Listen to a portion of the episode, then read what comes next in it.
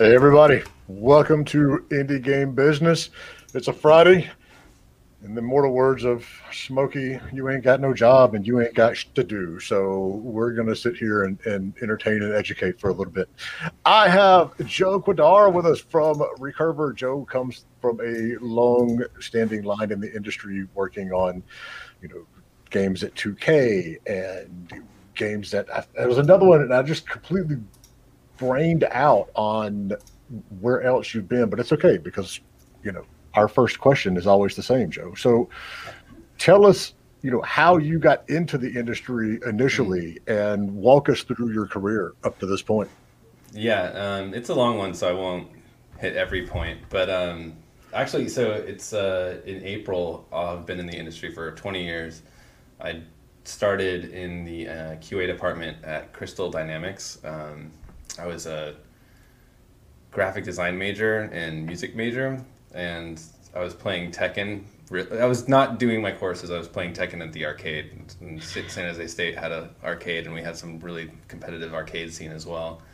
And uh, some of the guys that showed up on Wednesdays, they were Sony designers and Crystal Dynamics designers, and they were when I when I learned what they did for a living, I was like, oh, you can do this as a job, and they said, yeah, we and actually you'd be pretty good at it, um, just by the way that you play the game and whatnot, and um, so yeah, so I just dropped out of college and my application for QA. It took another four months or so, and there were other life events that got me to drop out of college. It wasn't it wasn't a hail mary, but um, yeah, Crystal Dynamics in 2001 was a really great place to be. Uh, Amy Hennig had just cut her teeth as a writer on Soul Reaver, and uh, Rich Lemarchand had just become lead game designer on that same project, and they were still wrapping that up um, while working on Soul Reaver 2.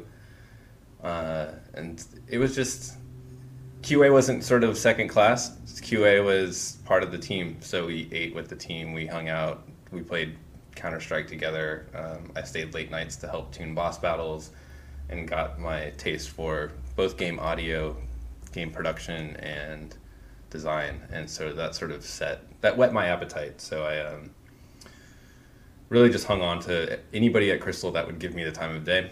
One of those people was uh, a guy named John Shawanek or Chow, and he's a producer and he made this Faustian deal with me. He's like, if you be my producer for a little bit, I'll let you be a designer eventually. But he really wanted me to learn game production first because he'd seen too many designers just make last minute changes or wild I, wild ideas over the weekend that completely changed what the team had been working on. So um, I trusted him. I, I had seen him do a lot of good at the company. So I, I said yes, and that ended up being a lot more time than I expected. It was like three or four years in production, but I think it was valuable time. Um, we worked on a really big project that never came out called Downfall, um, and a lot of hard lessons learned from there. Uh, I went over to the East Coast to a company called Big Huge Games, where I was lead combat designer on uh, Kingdoms of Amalur Reckoning, which recently got a re-release. Um, came back, worked on Tomb Raider, which I had been part of the original reboot team, so they pulled me back in to help close out one of the Tomb Raider reboots as well. And then uh, I had this job offer just sort of sitting in my email inbox of like be a design director at 2K Publishing, and I had no idea what that meant. Uh, but I went ahead and talked to them anyway, and it seemed kind of cool. So I said, let's let's try it. And it was just a wild switch from being a developer to being in, in publishing. And um, how do you look at go from looking at one game and thinking about one game for three, four, five years to suddenly seven games in a span of a week?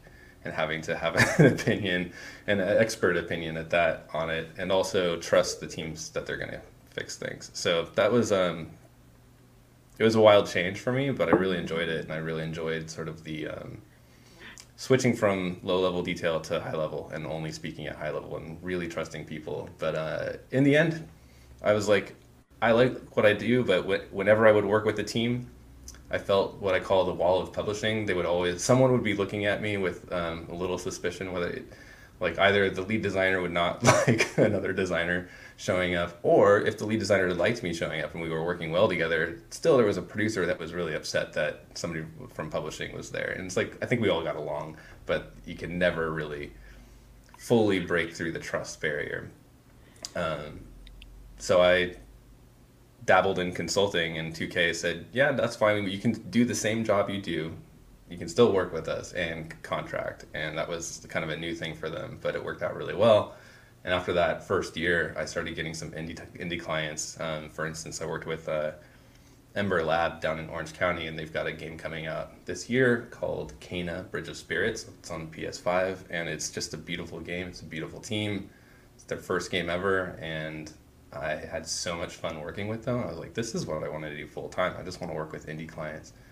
Um, so that's it. So I sort of switched the business to focus only on indies. I still help the big, big companies out. They pay well, but they usually have a, a fire to fix and not a lot of time to fix it. And I feel like when I help indies, like we usually we get we get started a little bit more earlier. We get we have more time to um, strategize and get the job done. So that's it. That's that's me. I live in Santa Cruz now. Um, it affords me a beach walk each day, and that clears my head. And here we are. That's similar. It's snowing outside. I can go walk out in that if I if I need to. The so what's what's unique about what you've been able to do is you got that entrance to the industry almost in a small company view, but you did it with bigger companies, you know, because that's what we always talk about. You know, when, whenever you start out in the industry in a small, you see everything. And so going from QA to producer, then to designer, you did get to see a lot of those facets and understand because I, I wholeheartedly agree with your your first mentor if you don't understand how the sausage is made, you don't need mm-hmm. to be mm-hmm. making design decisions. That's how you end up with the whole, oh, we're just going to add multiplayer. And mm-hmm. it goes from there.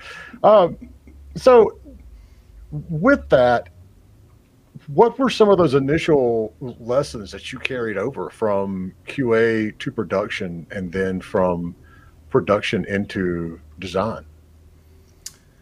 Uh, that's a good one. So, like, from QA to production, communication was number one. Like, so many bugs that we would log in the database, or like I, I was lead QA for a while.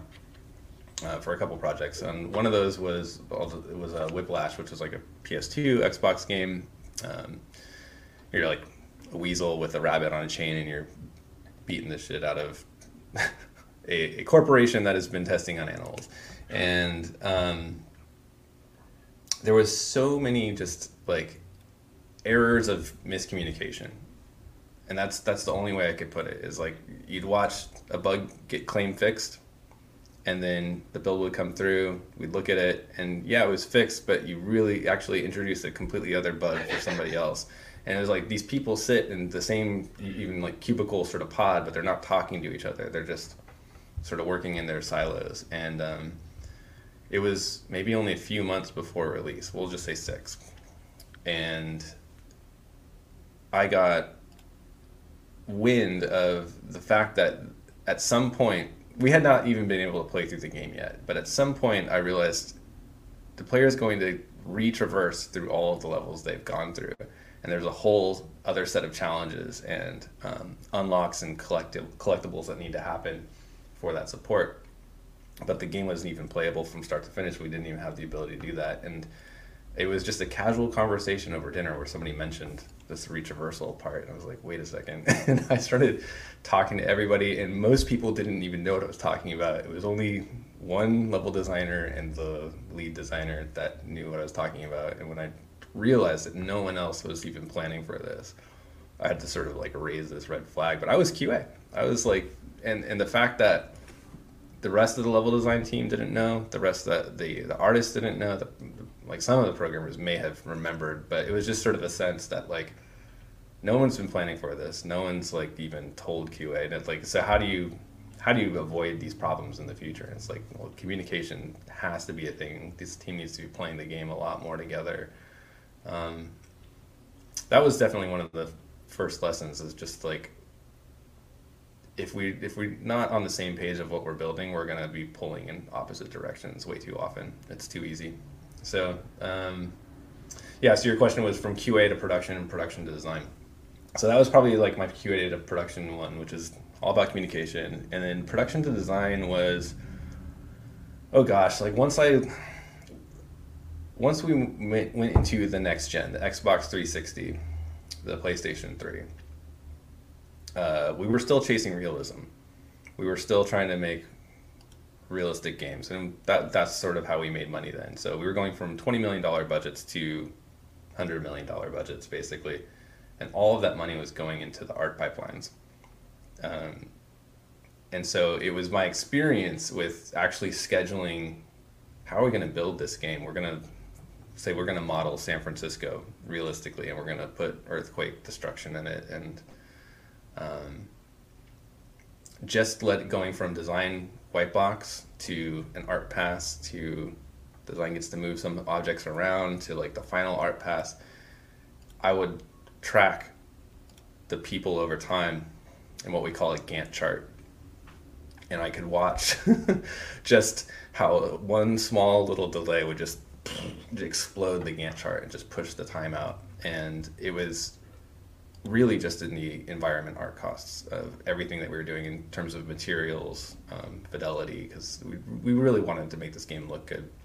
And a designer would come in a month later and really want to make a change and be like, no, too late. Like, sorry, that, that, that interior is locked. Like, I know you, it only feels like you're moving a door or something like that, but like that would require so many things to go back.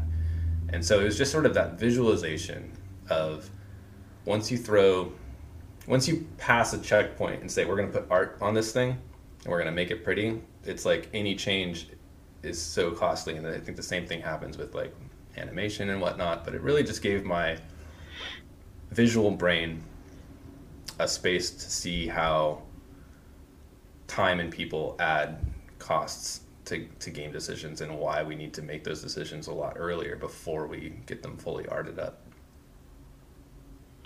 So this entire conversation came about from a, a, call that you and I had weeks ago, if not maybe months ago. I don't know. Tom about a month ago, yeah.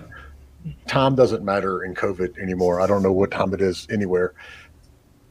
We were talking about how, you know, so many developers are afraid to fail, but mm-hmm.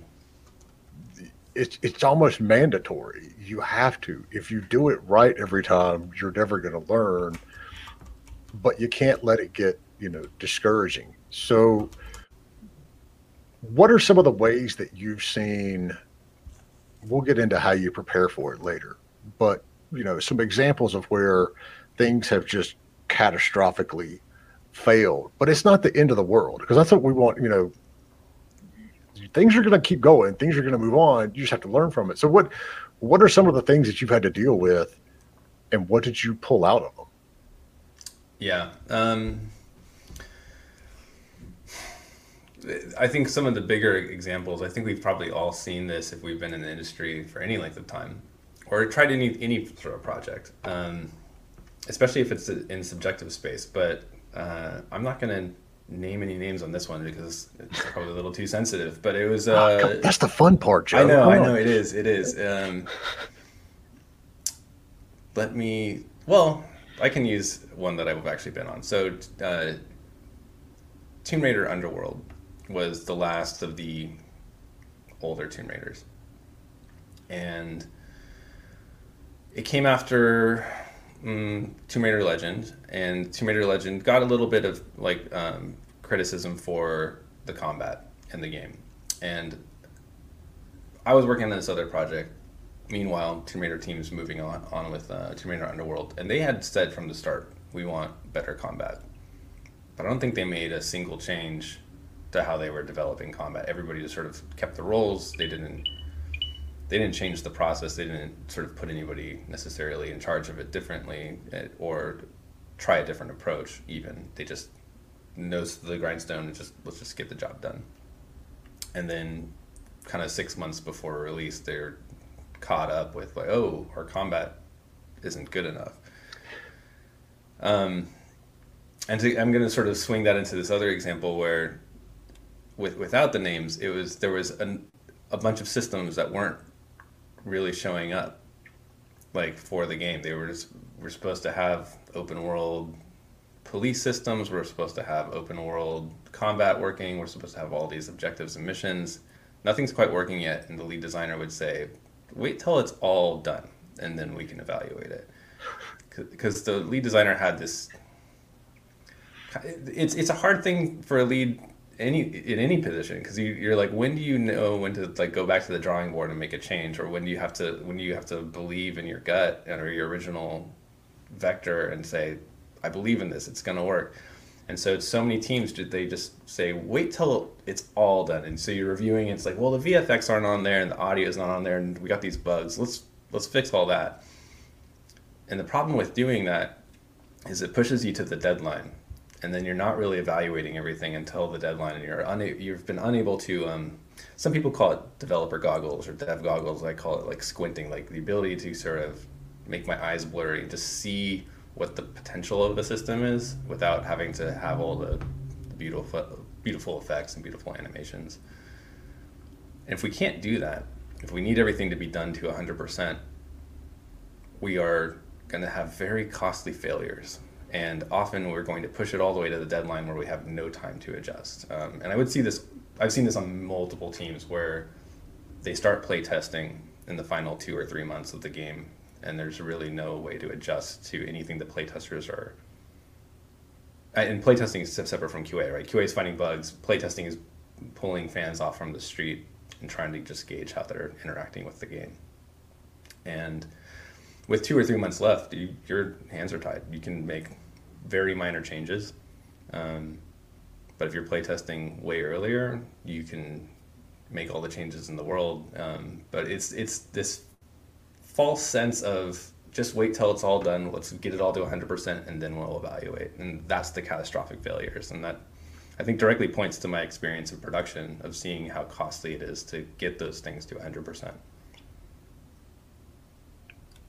we saw that. I learned that lesson very early in my career as well. We would have projects that we knew were, were big projects from clients, and we'd be at E3, and it's like, you know, it looks like crap. And they're like, oh, but wait till it all comes together. And, you know, even 20 years ago, I'm like, that's not going to go well. That's just, it, it, it simply doesn't.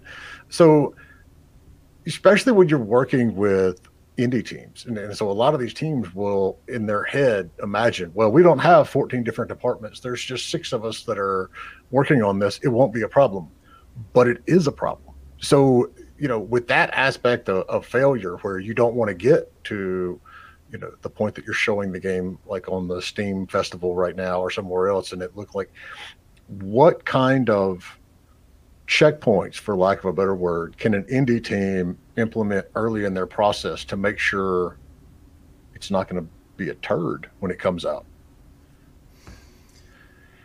Whew, that's a hard one. I'm dealing with it now too. I've got a um, so in addition to consulting, I've got one of my own teams who are working on a on a VR project, which is I don't advise it for your first project, by the way. It's it's, it's a complicated market, but um, yeah, it's it's going to be different for every team every team has you have to be have awareness of what your team wants to do and what it needs to do. And i think every team is an organism. That's sort of like the way to think of it. Is like there is sort of a natural state that every team sort of like works off of and works as. Um, in particular so my my vr team we're called beyond our stars. And the beyond our stars team whenever whenever we get together it is just a creative brainstorm powerhouse. It's like it reminds me of being like 10 years old and being getting with friends and saying, wouldn't it be cool if let's imagine this, let's we're to build a fort. We're to spend all day building a fort, and then tomorrow we're to tear it all down and build something else. And sort of highly creative, highly inventive. But at some point, we had to say, what's the core of our game? What's the core gameplay here? There is ha- there has to be some nugget to this gameplay that we're going to be repeating over and over and over. And the team didn't want to do that. As an organism, that's just not how we worked together. It was like it, once once we were holding the focus to what's the one thing we're going to do all the time. Uh, it was almost like we I sucked all the fun out of the room, and suddenly it was work, and nobody wanted to do it, and we were all dragging our feet because nobody wanted to be the um, person to say this is it. Everybody follow me. We all were trying to do it collectively, and but the answer was we have to develop this. We have to get. Uh, we're, we will not be a serious business until we identify what the core of this game is, and that was. So we set it as our objective, and it took us nine months longer than it should have. But um, we grew a lot as a team in terms of like what are we building, how are we doing this. That's an anecdotal answer to your question, but I think ultimately it's like we we have to sort of identify what is the goal that we're trying to achieve, right? How much money and time do we have to achieve this? And then you got to cut the fluff. Like it's you really have to focus. Like another team I'm working with, great team, and uh, they are not funded yet. So the goal is get funded, and the team wants to steer into just building the game and building the foundational layers of the game. And I very much appreciate that. That's who I am as a developer. But when you're trying to get funded, building those under the hood systems doesn't do anything for the people with dollars and eyeballs that need to see something splashy, something that they can sell. Pretty pictures. yeah, yeah. So it's sort of like, how do we smoke and mirrors all the pretty pictures part, and how do we like, and also how do we promise something that we can deliver on? Because we don't want to like just make some splashy trailer and then have to go back to the drawing board and be like, okay, well, now we got the money. How do we build what we just faked? It's you want to be honest about it and authentic about what you're building. So that that takes us through a lot of exercises of like, well, and I, one of the answers there is like, well, the goal is get funded. We get funded through splashy events. So let's find the splashy events in our game and let's develop those in a way that gets us there as fast as possible. And so that's that's that's entirely what we're doing. And we have, but we have to be aware that as an organism, we will steer into building foundational systems. So every every meeting, we're asking, is there a way that we can fake this for now, so that we can do it properly later. So you know, one I didn't mention it earlier, but yes, welcome to the two decade club uh, of game development. You are now as crazy as the rest of us that have been doing this this long. How do you? I mean, obviously, you, you understand the premise. I mean, it's like you have to be able to fail. You have to understand that it's going to happen, and you have to learn from it. What are you know the ways that you prepare your team and your clients when you know it's going to happen? You know, it, it's like watching your kid bounce a ball down the stairs. You know it's going to go down the stairs eventually, even though they don't how do you keep them from going with it down the stairs? Uh, I have a weird answer to that. I let the team fail. That's not bad. like it's like I let the team fall down the stairs, and I think that's um, again like this. I've only been saying this today, but like the team as an organism is is I think it's a real thing. The team has a has its own muscle memory and we learn through experience. We learn through muscle memory. So the team needs to kind of fail. So how do you bake in failure? Um, I mean, quite literally, like I, my time in publishing, I watched. We had this um, in in the big leagues. We use vertical slices, right? And I still hate the term vertical slice. I hate everything that it, it is in the industry. But love that quote. And uh, so but the goal of vertical slice is actually really it's good. It's let's let's get the team all together on the same page and just put together something that resembles the game, please. Let's just everybody work on the same thing for a bit. Um, I never saw a vertical slice succeed on the first try. In my in my entire career, I've seen a vertical slice um, that was a really beautiful demo and it passed with flying colors but we had to then actually then make everything that we had just faked. So it was sort of like we fooled everybody outside of the studio walls that we had achieved a vertical slice but we then had to sort of go back and remake all that stuff. So that was the only time i'd ever call it a success but somewhere along those lines i told myself I'm never allowing if I'm ever a publisher, if I'm ever an investor, if I'm ever a lead design again or anything, I'm planning for two vertical slices at least because you need to you need the first one to fail. So uh, I was just building out a, another development schedule for the VR team, and I was looking at it, I was like, oh, I only have one vertical slice in there. What I tell myself is like, oh, I got to be very honest here and just plan for another one. And so it's all about planning for failure, just acknowledging that we are not going to get it right the first time. I'm, as a 20 year vet, I'm going to consider myself an expert. I still give myself three chances to get the thing right. You know, like it doesn't matter if it's a system I've done a hundred times. I'm still going to give myself at least three, and I I feel like I'm an expert. If anybody's just starting, they should give themselves five. Or one of the um, one of the lead designers on uh, the Tomb Raider reboot said when they put melee in the game, they went through 17 iterations of melee before they landed on the one that they ended on.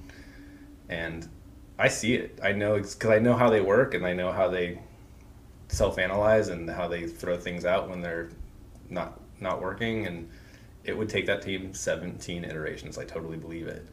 Um, you have to know that it takes that many steps sometimes to get something right before it ships, and so you have to plan for that. So plan. Uh, I build I build failure into the process. I, we check it early, check it often, throw it out when it's not working. The problem is most indie teams can't afford to do 17 iterations on anything, or or they're not no. gonna. 17 they're, is like wildly too much. Definitely. Yeah, exactly. I mean, it's it's absolutely correct. I talked to a team yesterday, and you know their entire schedule got delayed by two months because you know somebody turned around and went, "We have to show this to publishers, and what we have is great for our pipeline." but we have to actually honest to god go and make something completely different to show mm-hmm. and that's what you have to do with a vertical slice a lot of times and so yeah. it's yeah take take your timeline and take your gantt chart and nearly double it at the beginning and you're looking at something along the way. So uh, we have a question from Facebook, and I absolutely want to jump on this myth. So to escape failure financially, I thought that making money full time and then moving half time to indie game dev, you know, work, is that going to work? So, you know, I'll I'll let you take this first. How does it go when you have a full time job, but you're trying to make your indie game work as your full time job, so you're working on it part time? Mm, uh, no.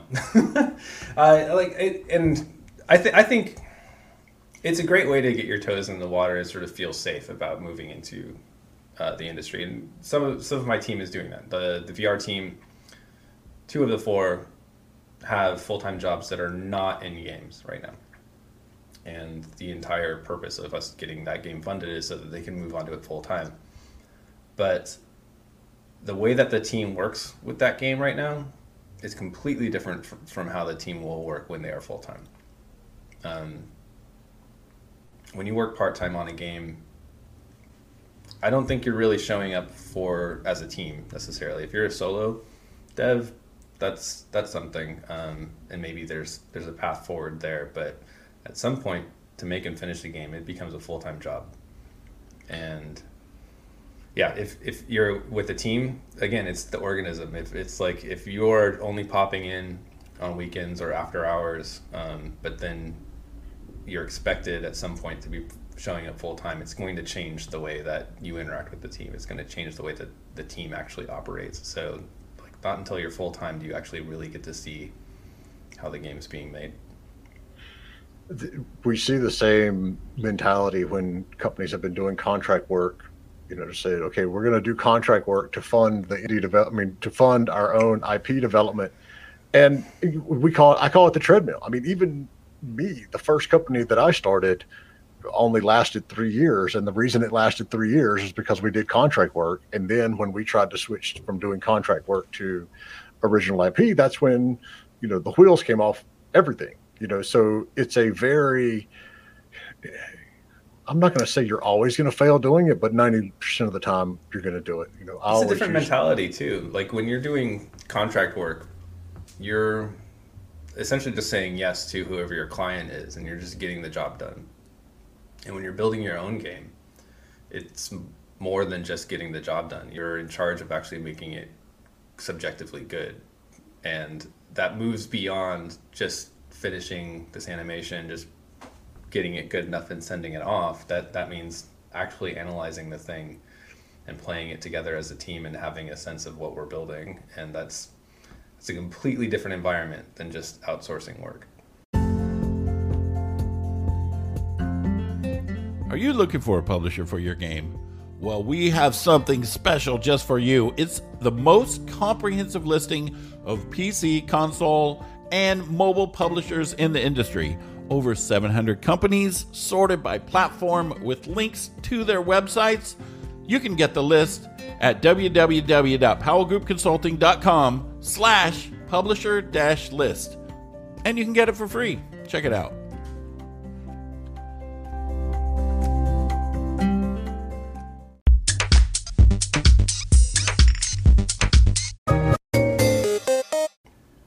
At least we've got the point where, you know, license because out most of the outsourcing work that we see, you know, involves licensing and, and that sort of stuff.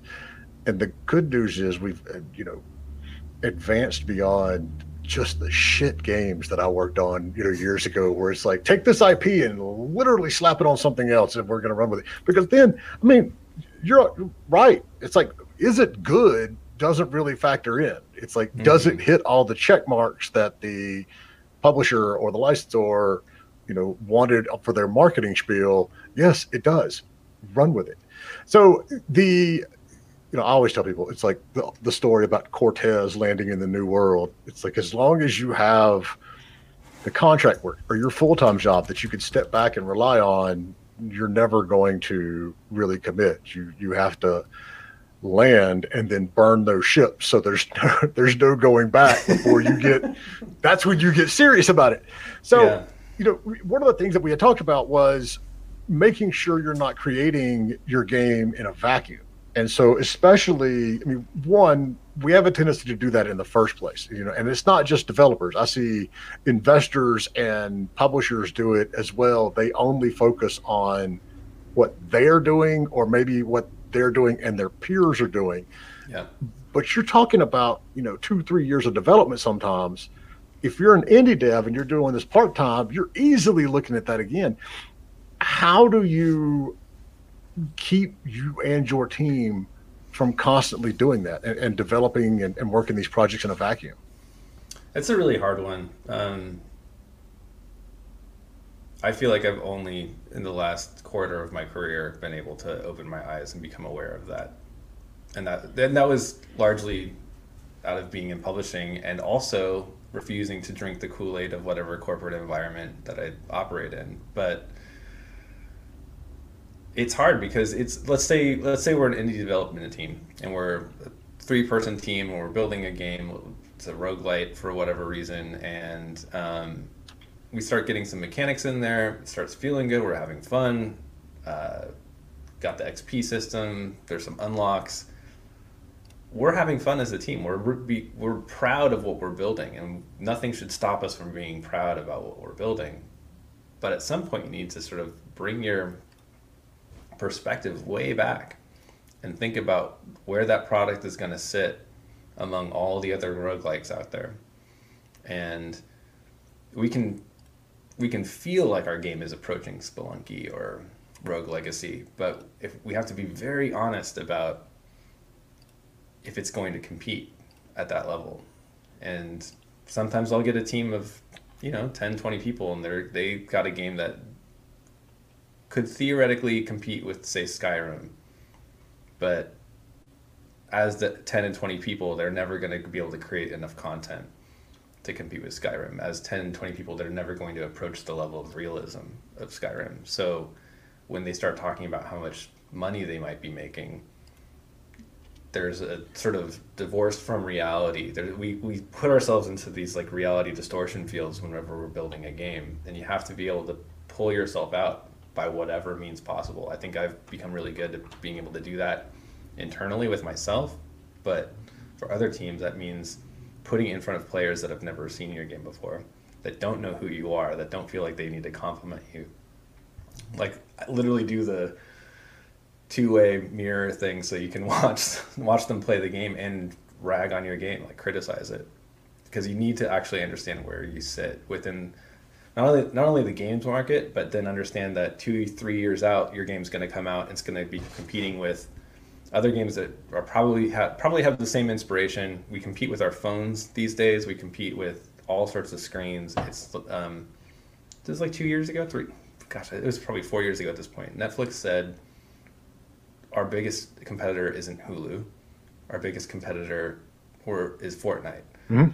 because they saw their viewer drop numbers drop as Fortnite rose, and they saw the correlation in their data, and they said, "Oh, you know what? We're losing viewers to Fortnite." And I'm sure Epic now can track when players drop from Fortnite where they're going to, at least just by seeing what's popular in the news. Yep. And so we are no longer even like when you're an indie dev, it doesn't matter that you're an indie dev, you're competing on a world stage. That we and, and I had to point that out to to somebody this week. It's you know there are 200 to 250 games released every week on Steam. You know, I know this because I get an email on Monday telling me what launched on Steam last week. I mean, there's 40, 50 games on Switch every week. You you cannot have that tunnel vision of well, I'm just com- competing against the other indie games that are survival based that cost ten dollars, and we just completely lost Joe. He'll be back in a second. Um, but we could touch on something else in the meantime. So uh, Earthman from Twitch said, "Hold on a second. There we go. Sorry, Wrong, wrong button. back Um, button, yeah. Yeah, exactly. Um, anyway, Earthman said, "Can't you make contract work based on revenue share? This way, you limit the risk for everyone, and you're really invested in the quality you make with the team. Or am I wrong? The problem with doing revenue share is some somebody's got to be paying your bills while you're doing the development, Yeah. and that that's where you end up getting in trouble. Yeah, look at uh, my uh, colossal failure at big, huge games when uh, Kingdoms of Amalur Reckoning came out. Um, we were owned by 38 Studios, who was at the time based out of Rhode Island, and Big Huge Games was in Baltimore, and we were probably about 100 people, maybe maybe a bit more. Um, just because, just the game released, say I think it was like mid February, um, maybe even March, and you kind of expect that you're going to start getting your sales dollars immediately, but oh no, the publisher has recoups and expenses, and the publisher takes the money, and then they'll drip that money to the, to the developer. So rather than just start making all the money from your first week of game sales, you're you're sort of sitting like just waiting for the cash, and it's going to take some time.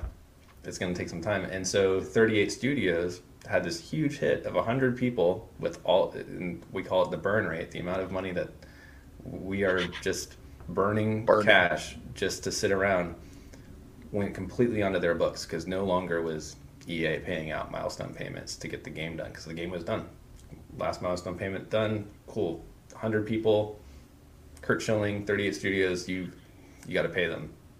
They weren't ready for that.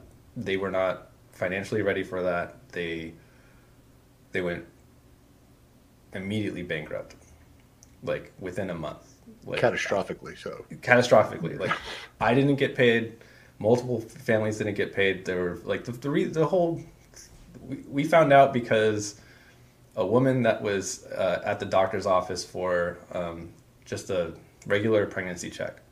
She was like pretty late into her pregnancy. She was the wife of somebody that worked at, at the company and she was informed that the health insurance had not been paid and it had been canceled. And that triggered everybody just like the whisper network of wait a second what else hasn't been paid? Oh shit. and then paychecks were supposed to come through and did not. And then um, the, the government of Rhode Rhode Island got involved and said we're we're done paying you the loan that we had promised. And so the, the company collapsed because I I'm getting on a tangent a little bit but the whole thing was it costs money to build the game it costs mm-hmm. money to pay the workers and you're not making that money until you sell the game and even when the game's on sale you're not getting those dollars directly there's a lot of funnels and buckets that it needs to fill up before it goes back to the developer. And I mean, no, it's, it's not a tangent because that's exactly what you have to keep in mind. And I will say, at least for a lot of, of indie teams and a lot of the contracts that I've done in the last couple of years, having a day one rev share is a little more common now, but it also depends on how much of that the publisher, you know, is funding. And I imagine EA came in pretty early on this game, and so they probably funded 70, 80% of it at least. And so, yeah, in that case, you're going to see a lot. Yeah. yeah. Okay. Yeah. So, yeah, you're going to see they're going to want their money back. But if you don't plan for this, if you don't plan for, you know, how you're going to have six months of, of payroll basically in the bank to, to run off of, this is what happens. And it builds to that communication too. You know, I know from, you know, running a company, when things start getting tight, sometimes it's hard to admit that to, you know, yourself and, and to your team. But mm-hmm otherwise, yeah, you end up in these situations where somebody's doctor bill just got went from you know forty bucks copay to four thousand dollars, and nobody knows why. Um, all right, so hold on, we got another question here from Nightwolf if an indie dev decides to go down the asset creation route, would they be able to speed up their timeline for game dev production due to asset reuse or asset editing? Would buffing the portfolio for future use make it help more than making it during the game development process? I'll leave it up there. I certainly believe so. Um, the the interesting thing is I have a um, and it's maybe my own experience, but my own experience tells me that it's not the art costs where we spend failure. We spend failure in the gameplay, the game design, the meaningful choices with the player.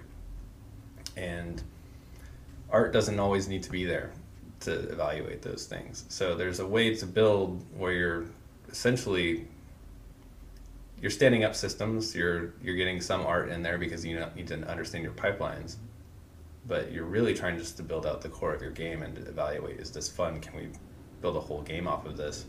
Um, ways to mitigate the art costs. Absolutely, I think that you should always look, look for that, especially as an indie developer. Um, go for stylized art. Control the camera so you can't have the player can't whip whip around and see in 360 degrees. Um, do whatever it takes to be very like to focus on how good your game looks as often as possible. Um, and I'm all about reuse on the technical side and the art side. But I feel like most of the thrashing of failure and iteration should happen in the early gameplay, game design choice space and not in the art space. So uh, I think it's it's a you should absolutely use. Feel free to use uh, contract like libraries, uh, outsource art, reuse reuse assets all the time, definitely. But the the savings are by making decisions earlier in your game design. Do you think we see because we have had a big resurgence of you know pixel art type games, you know, basically pulling back from let's make the most eye dropping thing, you know, mm-hmm. eye popping thing possible to you know more of that retro look. Do you think we see a lot of that for artistic sake, or is that to help some of these teams actually iterate faster and develop faster without having to worry about what level of shaders are in the damn thing and that sort of stuff?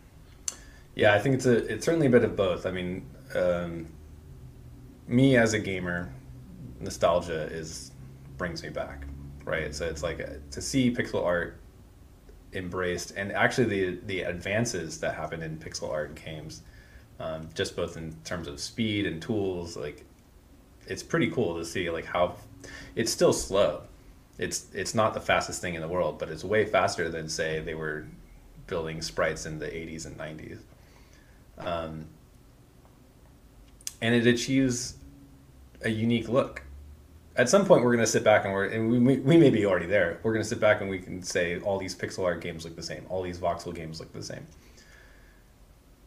But we're already saying that with anything that's realistic. Any, any military shooter we're like gosh all these military shooters all look the same we were saying that 10 years ago i'll still say that now um, and the problem with the realism vector is that the costs just go exponentially higher and higher and higher so like I, if you're an indie team and you want to make a military shooter, it's like by all means go for it, but don't try and compete with Call of Duty in terms of art fidelity and realism. Like go stylized. Like even look at say like like, like Fortnite's really beautiful. Overwatch is really beautiful. They're heavily stylized. So I would find an even simpler version of stylization so that your art costs don't send you into the 60 plus million dollar budget range. Yes, because I got this GeForce 3080, whatever I have here now, so I could play a pixel game. That's exactly, you know, what it was. The other advantage, though, in, in this, you know, is, is especially key for indie teams. You've got, you know, to survive, basically, you've got to make that long tail of sales as long as humanly possible. If you go too heavy down the realism route, the team that's coming out six months from now, a year from now, with their realism, you know, look and feel is going to look yeah. better than yours.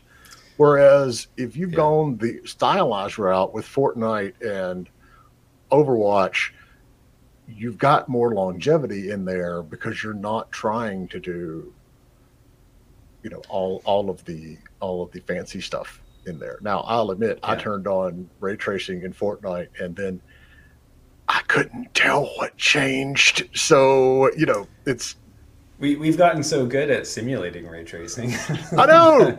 It's like literally sat there and I was like, at, I don't know what changed. So at extreme expense, there's so much materials and shader pipeline nonsense that just like really cool tech that goes into all these things just to get that look.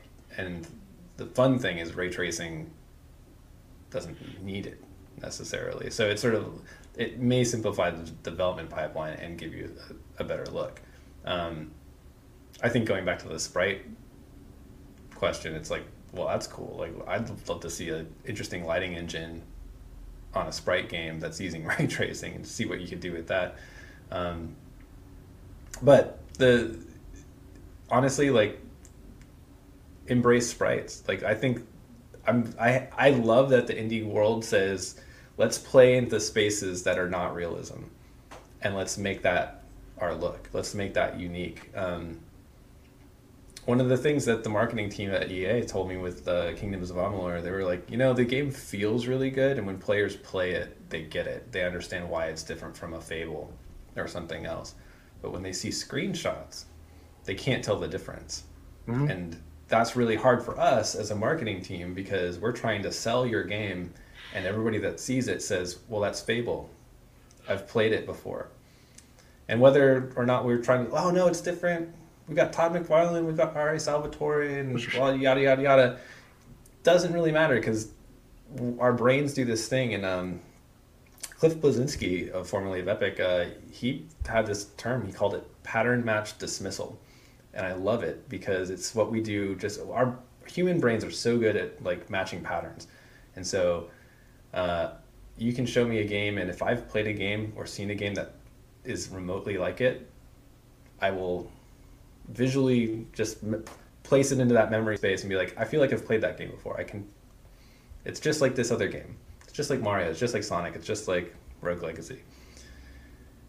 It's just like Slay the Spire. That's the one that I keep hitting. I'm like, that's Slay the Spire. I've already played that game. I love that game, but I don't need to play another somebody else's version of Slay the Spire. And it's what I'm doing is I'm pattern match dismissing and dismissing. And we need to make sure that our games at a screenshot level even communicate that this is a unique experience.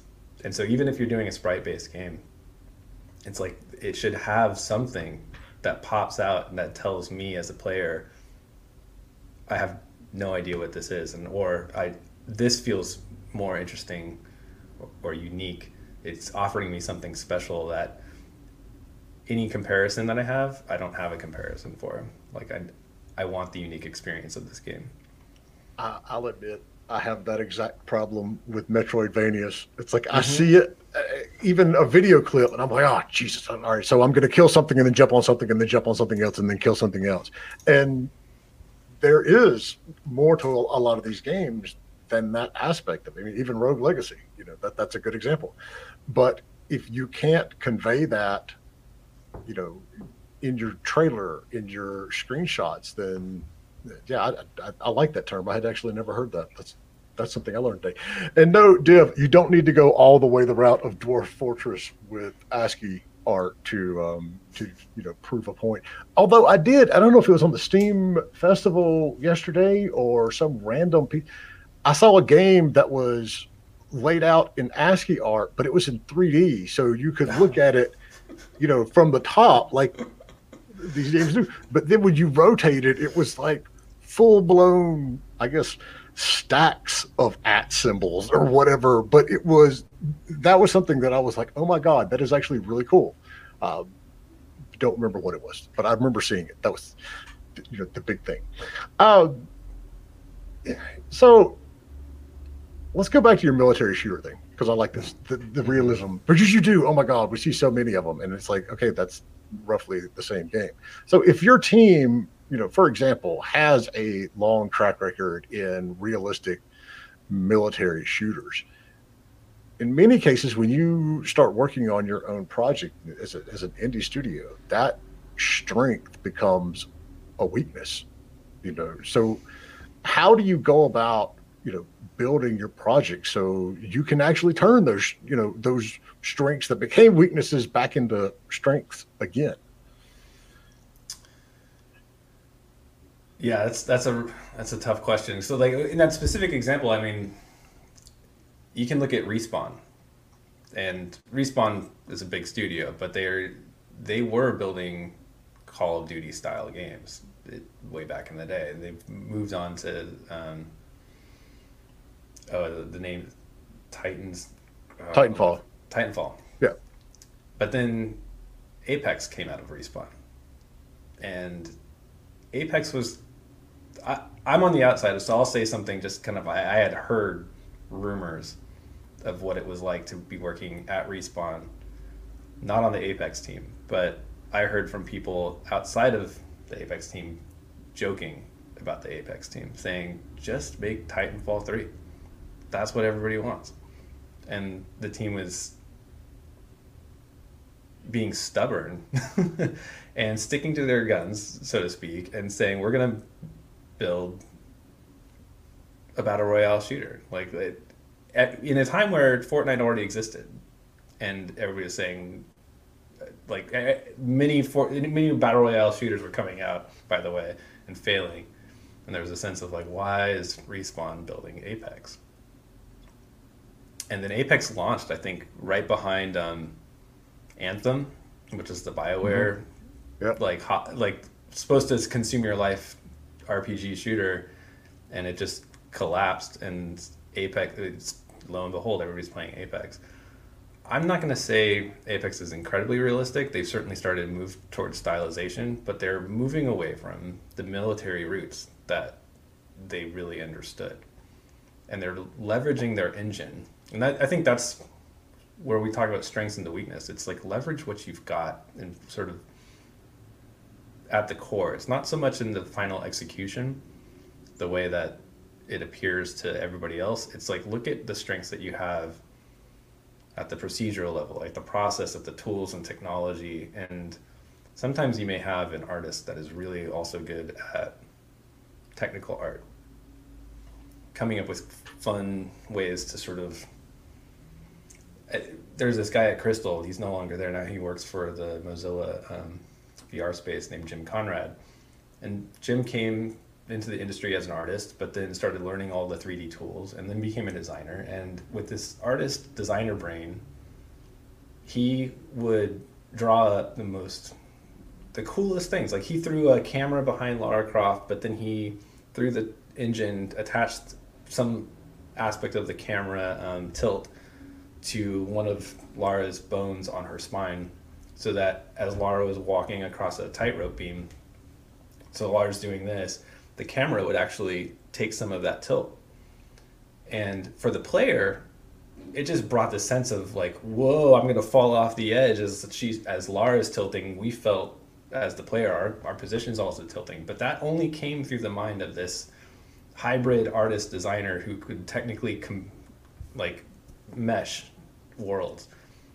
And over time, this guy Jim Conrad just kind of had his own desk where he could just come up with ideas, and they were almost always useful. Sometimes we built an entire game system around them. Sometimes it was just a neat little tech demo, and we're like, "That's awesome, Jim! Like, keep doing stuff."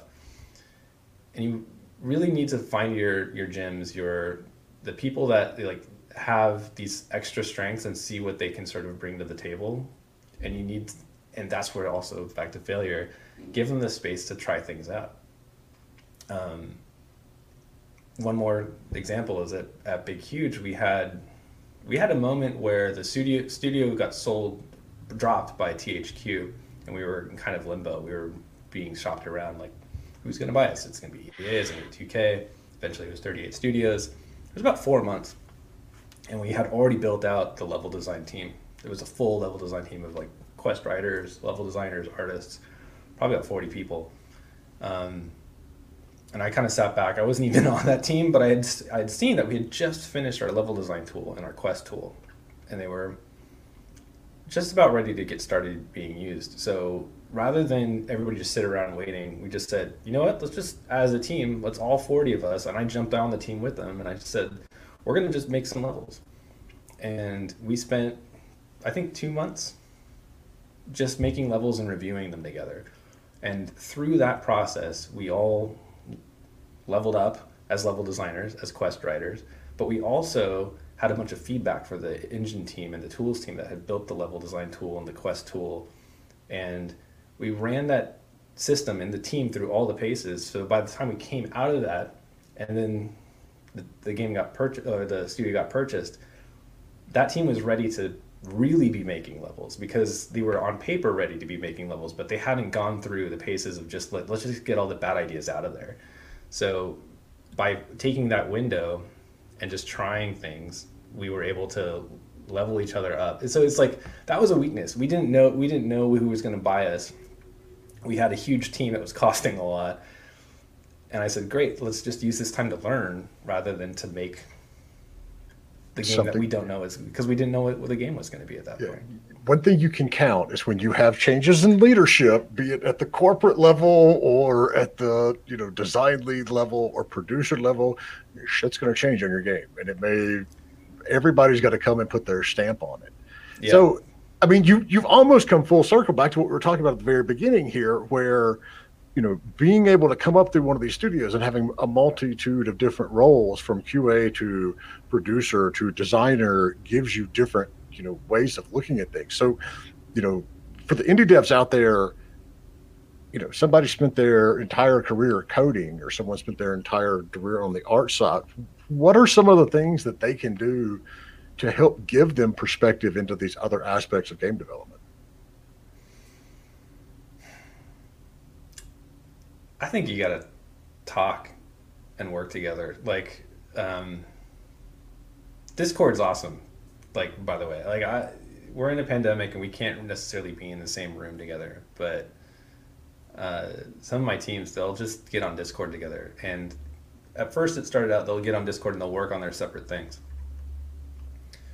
But then um, one so this is a vr team and so one one guy was working on a just sort of special side project he wanted to do he wanted to sort of get an npc to pick up a thing and throw it and then maybe have the player catch it and throw it back but he was just starting on just like the NPC picking up an object and just how do I do that? And he's an artist and he's just first time looking at Blueprint. And the other guy, James, is in the Discord, so they start asking questions and looking at it together. And something kind of magical started happening, and it started happening more and more. Where they start, hey, I wanted to keep working on this. James, do you have time? and they'd get on Discord together. They'd work for two hours, and it would be it'd start with a quick little 15 minute question, and then spiral out into three hours of working together on this thing. And then last week, um, two weeks ago, they they in our team meeting they just said, you know what, from here on out, we just want to work on focused things together, because we end up with better final result we learn together and it just feels so good to be working together on something and i think that's the part of game development it doesn't matter if it's a 100 person team or a three person team or even two or like if we'll talk about the one in a second but we tend to isolate. We tend to silo. We tend to think that's this is my job, that's your job, and if the problem is in art space and I'm a programmer, then it's not my problem. And I think the role of the, the, the next level develop, developer thinks more in terms of what is the final product? What is the actual goal here? How can I contribute? Like when we work together and we understand how we both can affect the thing, it's like the solution space opens up. One of my favorite questions to ask any team, like, um, and I learned this from being a producer of programmers who are all very smart, much more intelligent than me, and they'd come at me with like this like.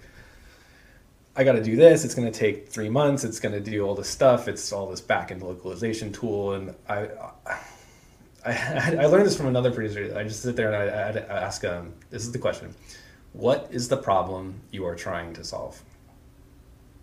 Because I'd be just sitting and hearing arguments of pros and cons of different people's solutions what is the problem you are trying to solve? If we can agree what the problem case is, suddenly the solution space opens up.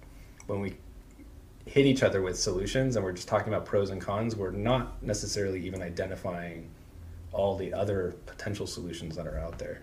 And so I think when we work together on a product, we come up with better solutions. We come up with solutions that haven't been seen before, and we come up with solutions that hopefully play to our unique strengths um, I think if you're like solo coder and you're contracting out all your art, I think there's a limit to the solutions that you will have because you're not thinking into what artists can do to help your problem. So I'd say even then though, like pay for someone's time to just sort of riff with you and understand how art can contribute to solving your problem. All right, so we are almost out of time here, but so if you've got questions, no matter where you are, pop them in chat. We'll see them. We'll get them answered. Uh, any questions on production, planning, you know, how to fail and how to fail well. So, Earthman's got a question. How do you personally avoid social issues for specific groups within your team, which are, you know, let's be honest, political issues as well? Yeah, in this day and age, it's sort of hard to make anything not political. So, um, in the same way that you have to be willing to fail in design decisions or anything else, you have to be willing. That that requires a sense of honesty and ability to acknowledge that you're wrong. Just in game design, in game development. So if if we approach things and I say, hey here's my idea. I want to build this sort of shining city on a hill. It's going to have all this cool gravity tech and blah blah blah blah blah. This is my game development idea. I may even sometimes preface it as this is a straw man, or this is a prototype. This is not the final thing, but I think this is this is kind of where I'm thinking. Hit me with your feedback. Criticize it. Call me out for saying I was going to do something else and then coming to you with something totally different and I think the same thing happens in social issues with teams. It's like we are going to run, we are groups of creative people. Early Crystal Dynamics, for instance, was super punk rock. We had people that were goth musicians.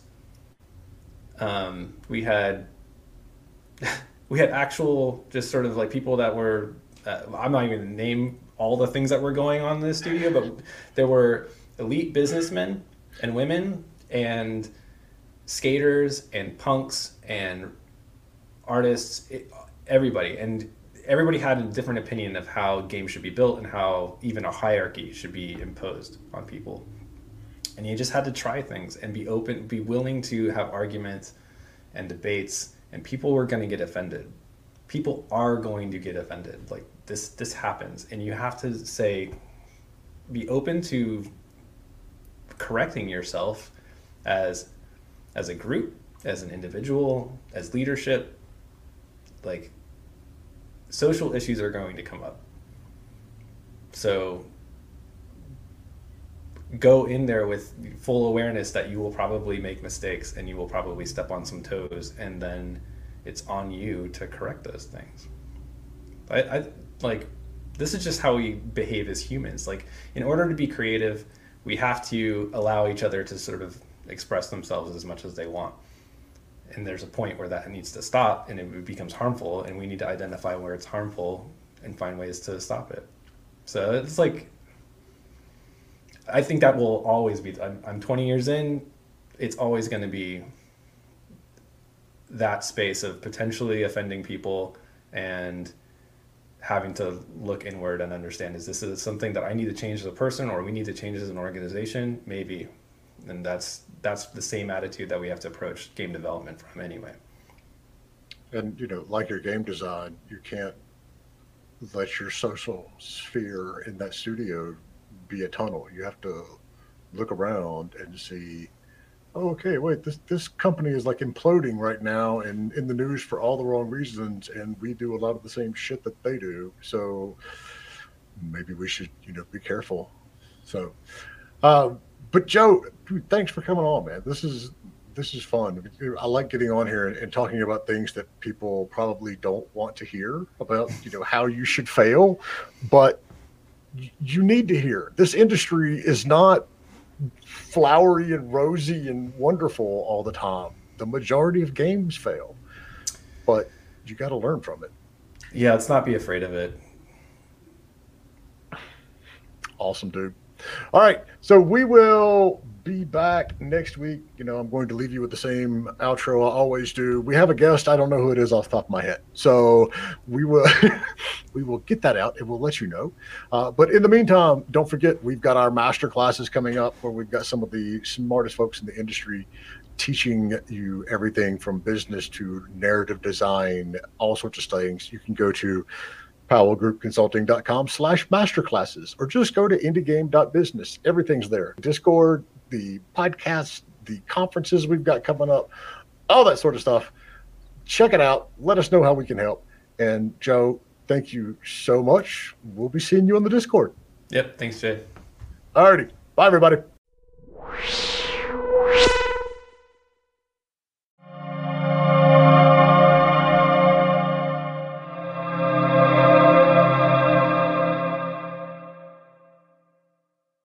Thanks for listening to Indie Game Business. You can learn more about the show and our online business networking events at indiegame.business.